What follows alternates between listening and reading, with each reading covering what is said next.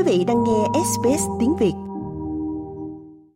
Phúc trình của cơ quan điều hành cho biết, tiêu chuẩn về độ tin cậy sẽ bị nghi ngờ bởi các tiểu bang trong thị trường điện lực quốc gia từ năm 2027 trở đi.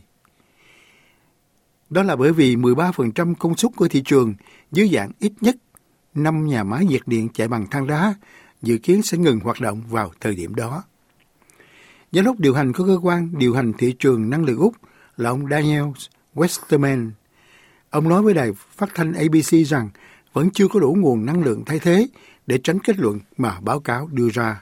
What we see towards the back end of the decade is increasing reliability gaps. And those Những gì chúng ta thấy vào cuối thập niên này là khoảng cách về độ tin cậy ngày càng tăng và những khoảng cách đó ảnh hưởng đến mọi tiểu bang trong nước Úc trong thị trường điện lực quốc gia.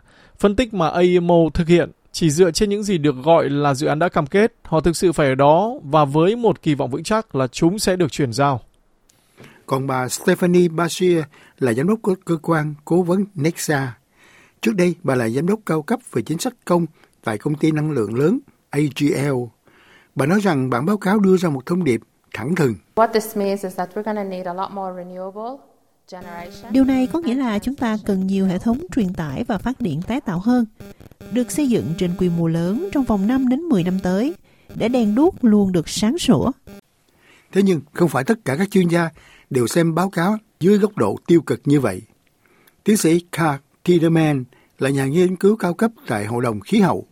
Ông nói rằng báo cáo cho thấy sự cải thiện và nêu lên giá trị của năng lượng tái tạo. Phúc trình chắc chắn là một cải tiến so với báo cáo trước đó, vốn được phát hành vào năm ngoái. Tôi nghĩ nó cho thấy rằng năng lượng tái tạo cùng với việc lưu trữ không chỉ rẻ hơn nhiên liệu hóa thạch, mà chúng còn đang xoay sở để lấp đầy khoảng trống vốn đang được để lại bởi việc không sử dụng nhiên liệu hóa thạch. Thế nhưng, tiến sĩ Tilleman đồng ý rằng vẫn còn nhiều việc phải làm. Ông cho biết, chính phủ liên bang vẫn cần cung cấp thêm thông tin chi tiết về cách họ sẽ đạt được các mục tiêu đã được quảng cáo rất nhiều trong lĩnh vực năng lượng. I think from the federal government, uh, we've had a promise of an 82% renewable energy target. Tôi nghĩ từ chính phủ liên bang, chúng tôi đã có lời hứa về mục tiêu 82% năng lượng tái tạo, nhưng chúng tôi vẫn chưa có kế hoạch thực sự cụ thể về cách điều đó sẽ thực sự xảy ra. Tôi đặc biệt nghĩ rằng, để thoát khỏi nhiên liệu hóa thạch, chúng ta thực sự cần một quá trình chuyển đổi có trật tự.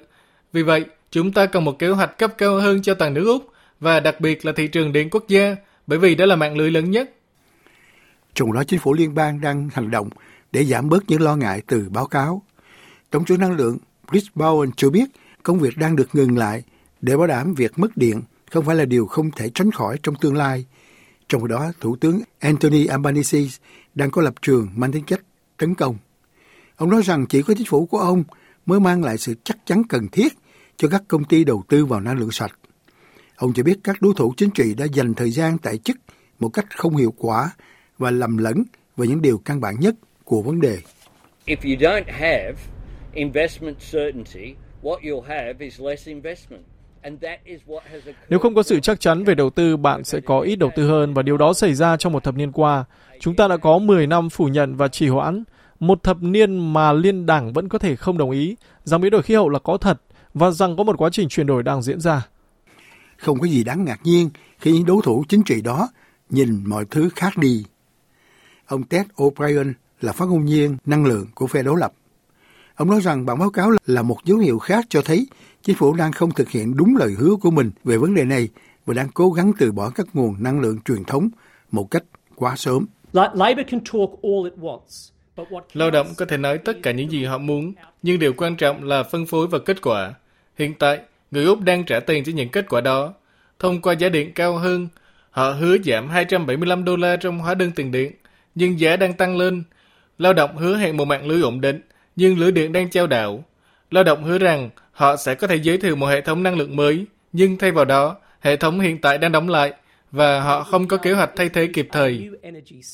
But instead, the existing one is closing and they have no plans for a replacement in time. Quý vị muốn nghe những câu chuyện tương tự có trên Apple Podcast, Google Podcast, Spotify hoặc tải về để nghe bất cứ lúc nào.